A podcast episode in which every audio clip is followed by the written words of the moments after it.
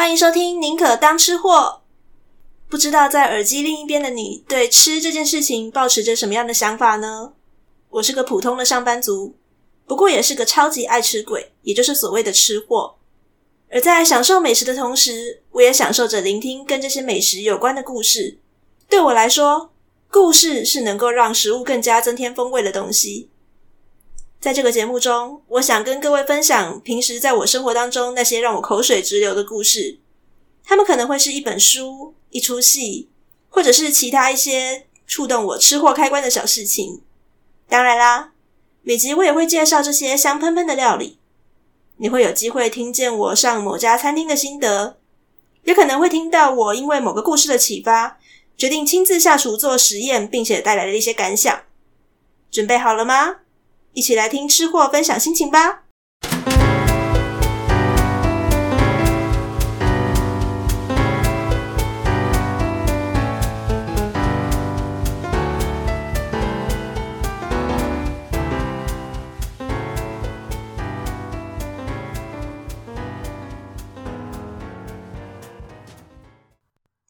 Hello， 大家好，欢迎回到宁可当吃货。啊，好感动哦！这个节目现在录到第4还第5集吗？第4集是不是？好啦，很感谢大家都一直有回来在听我的那个节目，然后也有给我就是私底下一些小小的意见。不过，我还是有再一次强调啦，其实我比较想要收到的意见是来自于不管是 Apple Podcast 上面的留言，或者是来到我的社群这边帮我们追踪，然后留言回馈意见这样子。因为现在我收到的回馈真的还不是很多哦。那我还是希望说可以大家给我一点鼓励，或者是比较严厉但是指出一些就是真的可以让我改进的意见都好。我是一个 Podcast 小白，需要更多的指教，那有了大家的指教，我才能够越来越进步，录出越来越好的内容咯。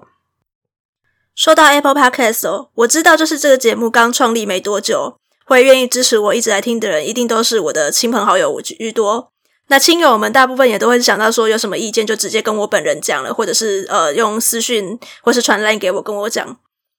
但没有想到我在噗浪上面认识的好友新哥，你居然有在 Apple Podcast 上面帮我留言的，而且这个节目开播当天就录了，我在那才看到6留言，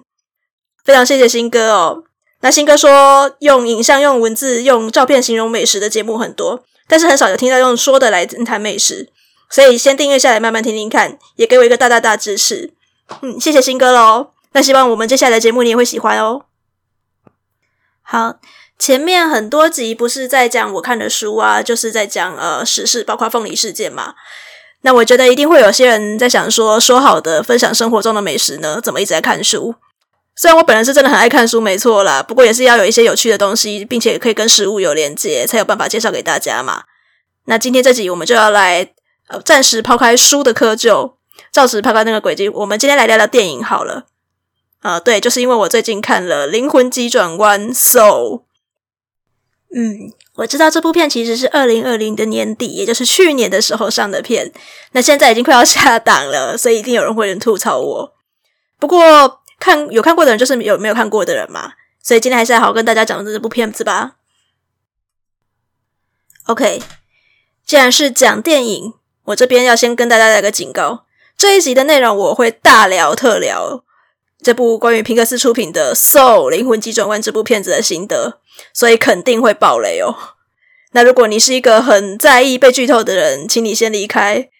那如果你是一个虽然没那么在意被剧透，但是可能之后也是有打算要好好认真看这部电影的人，而且是会看得很认真的那种人哦，我觉得你最好也先不要听。虽然我也很希望节目的收听率可以高一点啦，不过其实我觉得这部片给我的蛮多的可以讨论的东西，它跟以往的皮克斯是不太一样，就是比较适合大人看，而且它是比较启发性的作品，所以最好你就是保持一张白纸的状态下来看这部片会比较好，不要听任何人的心得，可以的话就是最好连预告片都是稍微看过或者是完全没看过的这种状态下去看这部电影会更好。好哦，我警告过咯。如果你听完前面那一串还是坚决要来听我们这一集的话，那就欢迎你留下来跟我一起讨论，也没得讨论啦，但是听听看我对Soul 这部片的那个心得。我要先吐槽一下 Soul 这个片名，灵魂急转弯，不予置评。他很明显就是遵循那个皮克斯的那个前一部片《脑筋急转弯》同一个导演的作品嘛，但我觉得《脑筋急转弯》这个片名老实说也没有翻得非常好，所以我可能接下来都会用 Soul 来那个讲这部片子哦。Peter Docter 过去在皮克斯呢，他有非常多辉煌的作品，包括像《玩具总动员》的第一集、第二集担任编剧，然后还有就是正式开始当导演的《怪兽电力公司》，然后瓦力也是编剧，然后接下来的话就是我个人至今推崇的皮克斯到目前为止的第一名，非常好哭的《天外奇迹 Up》，然后以及就是在2015年的时候呢，被大家说是皮克斯的最高杰作的《脑筋急转弯 Inside Out》，就是我前面吐槽的那一部啦。有了这么多的辉煌记录， Peter Docter 他开始就是想要拍一部跟生命有关的作品，所以才有了我们今天要讲的这个主角2020年的 Soul 灵魂急转弯。在这边简单的跟大家讲一下 Soul 的剧情。 Soul 的主角 Joe 呢，是一个不得志的中年大叔，那其实他的心里面有一个成为爵士乐手的梦，原因就是因为他爸爸也是一个爵士乐手，然后小时候带他去看表演之后，他从此就迷上了。如果这是一部一般的电影的话，接下来就会往很励志的方向在讲述说 Joe 如何的不断的那个求知，然后一步步踏向成功的道路。不过在这部作品的安排， Soul 他其实是等于怀才不遇。怎么说呢，他从小到大去应征过非常多的乐团，想要成为他们的一份子，但是都并没有上。那最后当他活到了一个大叔的年纪的时候，他唯一能够跟音乐扯上一点关系的事情是什么呢？就是他靠着一份兼职的工作，在一所中学校负责指导一个有点哩哩啦啦的乐团，然后负责指导这些小朋友们。某天，跟 Joe 关系非常好的过去的学生啊，已经成为了爵士乐团的鼓手，然后因为他们乐团缺钢琴手的关系，所以呢就来请他的老师代班。Joe 这个时候就发现他有机会终于实现他的梦想，然后成为一个爵士乐手。结果在他就是非常开心的时候，却发生了意外。于是 Joe 的灵魂呢，就掉进了灵魂的空间当中。在这个被称为投胎先修班的地方， Joe 阴错阳差的成为了一个千年灵魂22号的导师。那这个22号22哦，他是一个拒绝投胎的灵魂，拒绝到地球来的灵魂。那每一个灵魂想要来到人世间的时候，都必须要拿到一张人世通行证。人世通行证的最后一个关卡，就是要每个灵魂找到自己的火花。Joe 在帮助22号找到他的火花的同时，他们两个灵魂不小心的一起回到了人世。Joe 附身在一只猫身上，而22号呢，则附身到了 Joe 的身上。结果因为这趟旅程，让22找到了自己的火花，而 Joe 也开始反思自己的火花到底是什么。整部电影其实大概就是在讲这样的故事哦，其实是一个蛮小品的作品。那我想要先讲一下我看完这部作品的结论。我看到蛮多的讨论在说，就是整个皮克斯的巅峰就是那一部 Inside Out 脑筋急转弯。那当然也会有人说 Soul 很不错，在2020年这么让人沮丧的一年，来一个 Soul 当结尾，确实会让人家觉得很暖心很感动，但是没有脑筋急转弯那么好看。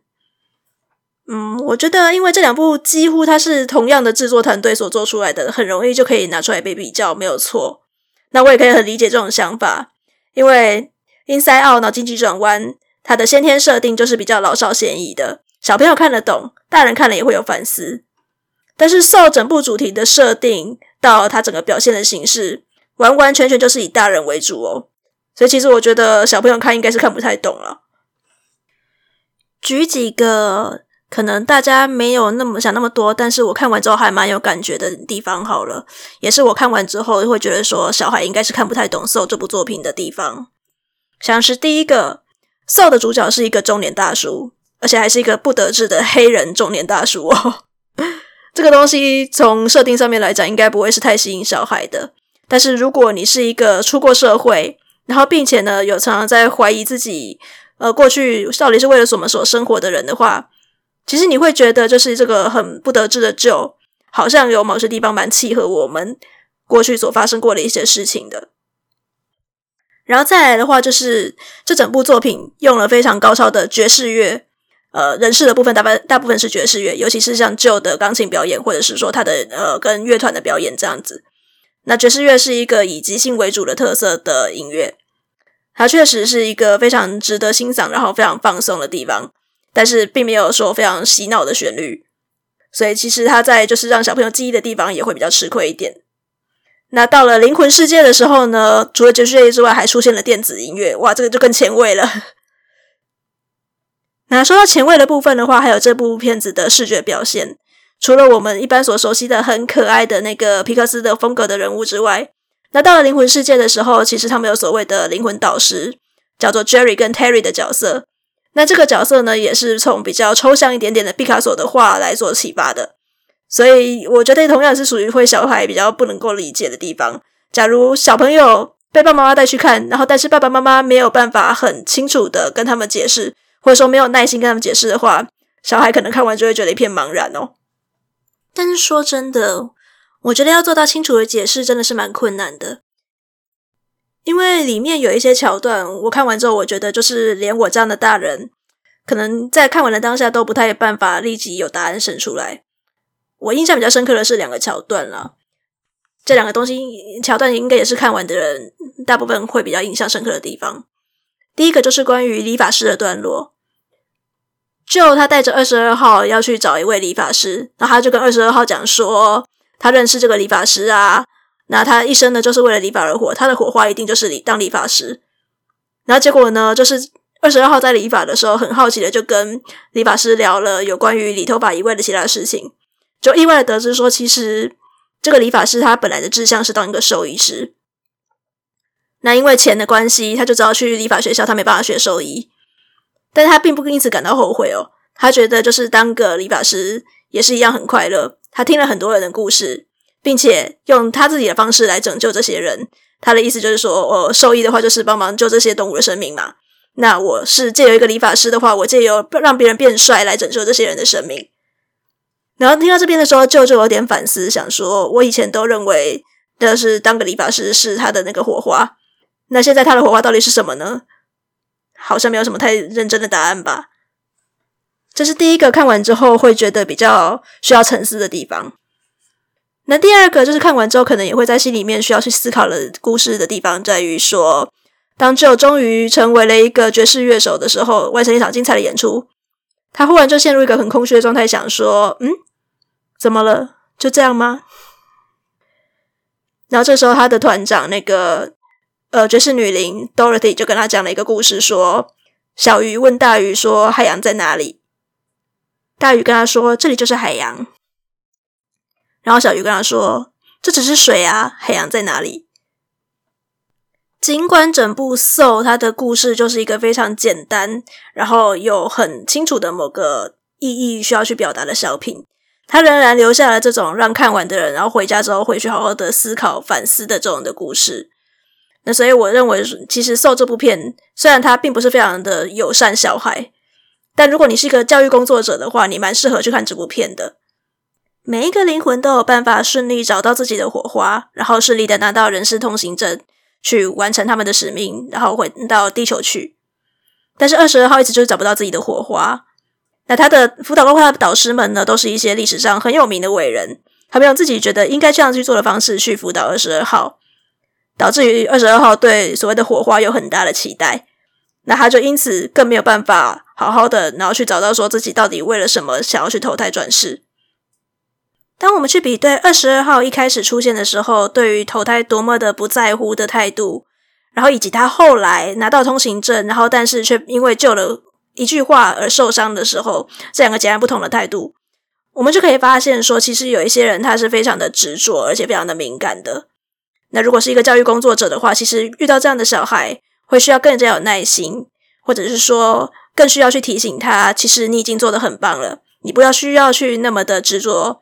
有的时候只要看一些很小很小的东西就可以让你感到很快乐。那其实这也是这整部 Soul 所要表达的最终的目的，你不需要去找到一个志向才能够让你很开心的活下去，你只要找到一些很小的瞬间，那都是你活下去的人生的意义，你已经准备好要生活了。我们人活着可能不见得是真的要为了去追求一些什么，但是我们活着的时候一定要好好的去感受生活中的每一刻。这也是我看完 Soul 之后觉得他想要传达给我们的最大的启发。那来讲讲结局好了。 Soul 的结局安排了 Jerry 就是灵魂导师，然后再给了 Joe 一次机会让他可以重返人世。然后离开之前呢，Jerry 就问了 Joe 说，你之后想要打算怎么办呢？ Joe 说，我还没有想好，但是我会好好过生命中的每一天。还是个比较开放式的结局。一开始在电影院看到最后是这样的结局的时候，我是有一点不解的，为什么不能够让 Joe 好好的去前往他该去的地方，还要再给他一次来世的机会呢？回到人世的机会呢？感觉就是这种皆大欢喜的结局不太会是皮克斯做的耶。你如果说是迪士尼做的我就相信了。但是很奇妙哦，当我回到家然后呢睡了一觉，隔天起来我想到了是另一部十几年前的电影叫做《口白人生》。那既然是这么久以前的电影，我相信应该不太需要防雷了吧。假如很在意被爆雷的话，赶快把它关掉哦，赶快去把它看完之后再来听我讲话。好，口白人生的结局的部分，当作家知道自己写的手稿可以影响到主角的生命的时候，他先把他的草稿先给了他的编辑看，然后也给了评论家看。那评论家觉得说，你按照你原本写的结局让主角死掉，你这部作品会永垂不朽，非常的悲壮。然后但是如果你选择让主角活下来的时候，这部作品就会变成还好的等级。但是作家最后选择让主角活下来，他的理由是说，如果有一个人已经知道了自己会死掉，而且心甘情愿为此而死，那难道这样子的生命不是值得我们去好好鼓励他的吗？在这样的前提之下，他觉得他可以接受自己写出的是还好的作品。那不知道为什么我想到这个结局之后，我就忽然可以对 Soul 的这个结尾感到比较释怀了。我想 Peter Docter 想要表达的是，不论22号到底知不知道自己的火花是什么，或者是Joe接下来到底会不会去成为一个爵士乐手，还是决定继续他的音乐老师的路呢，这些都不重要。重点是这两个人已经知道了要准备过好一个生活的秘诀，就是好好的去享受生活中的每个片刻。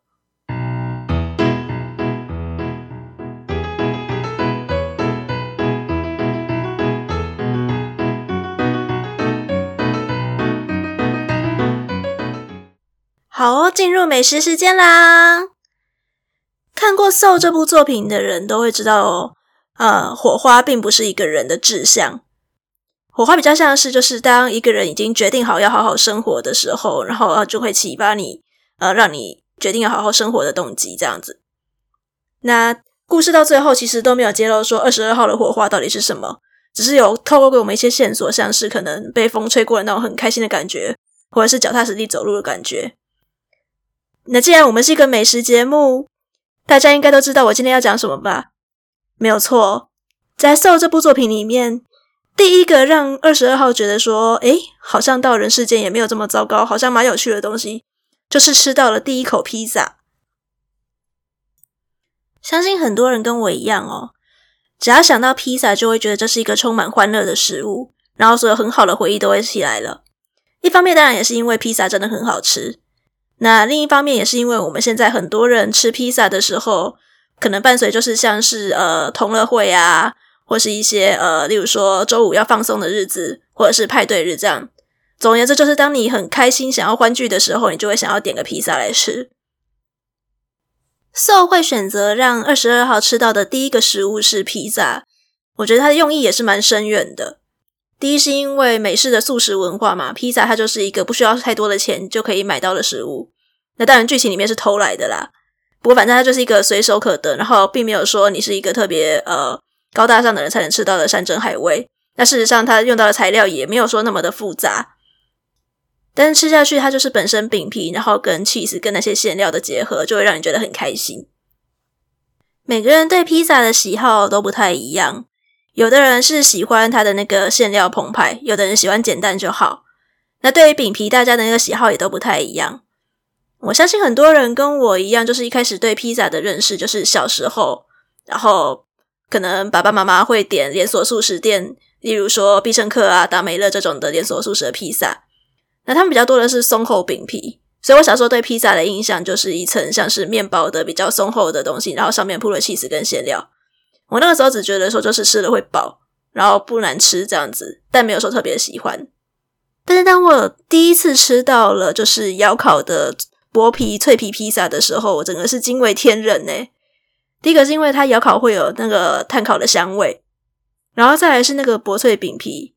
哦天哪，那个真的是讲技术来着，一层薄薄的皮，然后呢它就是烤得这样外脆，然后但是又有嚼劲，这样的内 Q 软，而且重点是它薄脆的分量让你吃完之后也不会觉得说吃得太饱，就是一个刚刚好的分量。虽然 Soul 这部作品的背景设定是在纽约市，在美国，不过看起来就他引诱22号吃下的那块披萨，它也是属于就是意式薄脆饼皮的做法，那刚好也是我非常偏好的那个披萨的形态，所以我当时在店里面看到这一幕的时候，我就觉得说哦天哪，我找到节目题材了于是呢，身为一个吃货，我当下就决定看完电影的这几天我一定要吃个薄脆披萨，而且我要发挥福尔摩斯的精神，抽丝剥茧去找到最接近就给22号吃的人那块披萨。那这个披萨看起来是一个非常经典简单的口味，就是腊肠口味，简单的腊肠加上番茄酱，然后再加上起司，就这样子而已。那老实说，我以前吃的披萨，我先前有说过嘛，我比较喜欢的是蔬菜或者是海鲜类，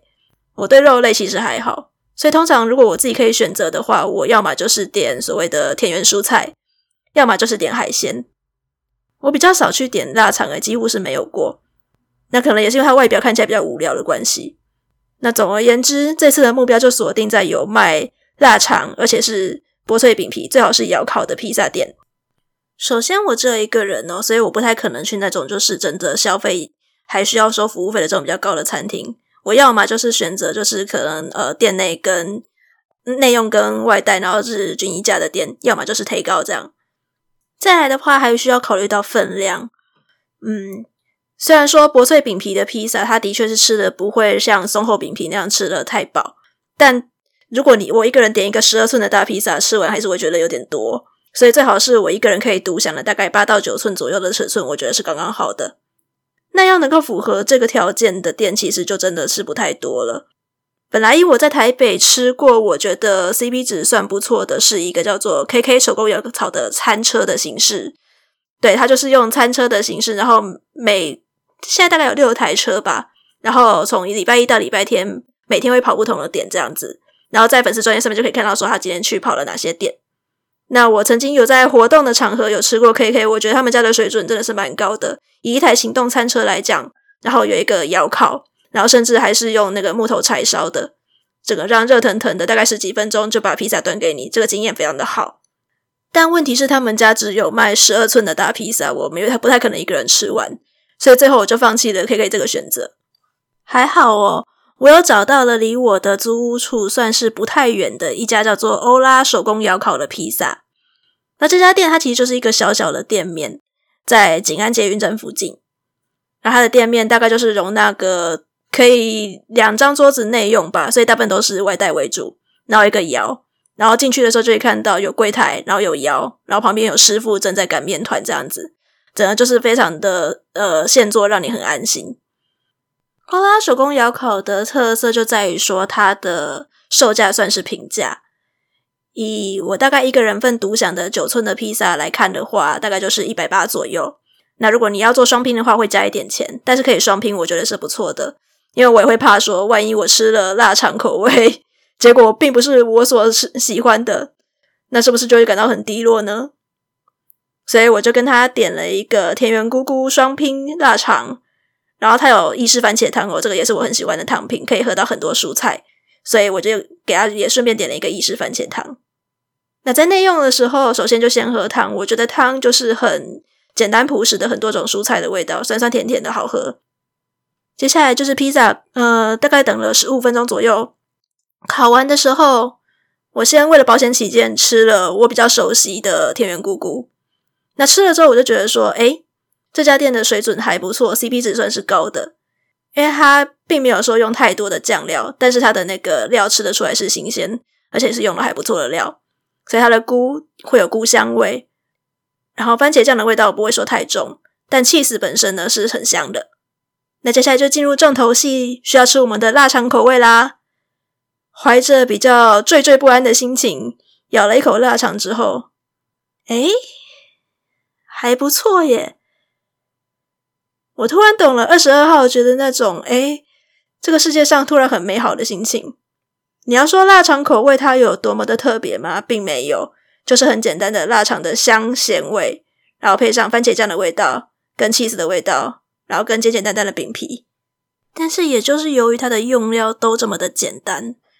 所以就是当有一个东西如果做的特别不好的话，你很容易就会吃出来。像我以前也吃过一些我真的觉得说它的用料吃起来不太行的披萨，所以有的时候这种简简单单的组合反而会让你就是有更多的心思，然后去检视它的每个地方做的够不够到位。那我很开心我吃了一个让我觉得说心情非常好的披萨，让我可以享受到很简单的美味。或许 Soul 这部作品就是刻意用这么简单的食物，然后让我们不断的去 remind， 不断的去想起，提醒自己说有的时候我们生活的快乐，生活的意义并不为了真的要追求些什么，你简简单单的东西在当下让你觉得很开心，那就够了。今天的宁可当吃货就录到这里了哦，因为现在其实我录音时间也比较晚了，有点怕去吵到隔壁房间的人。那刚好我们这边也讲到一个段落，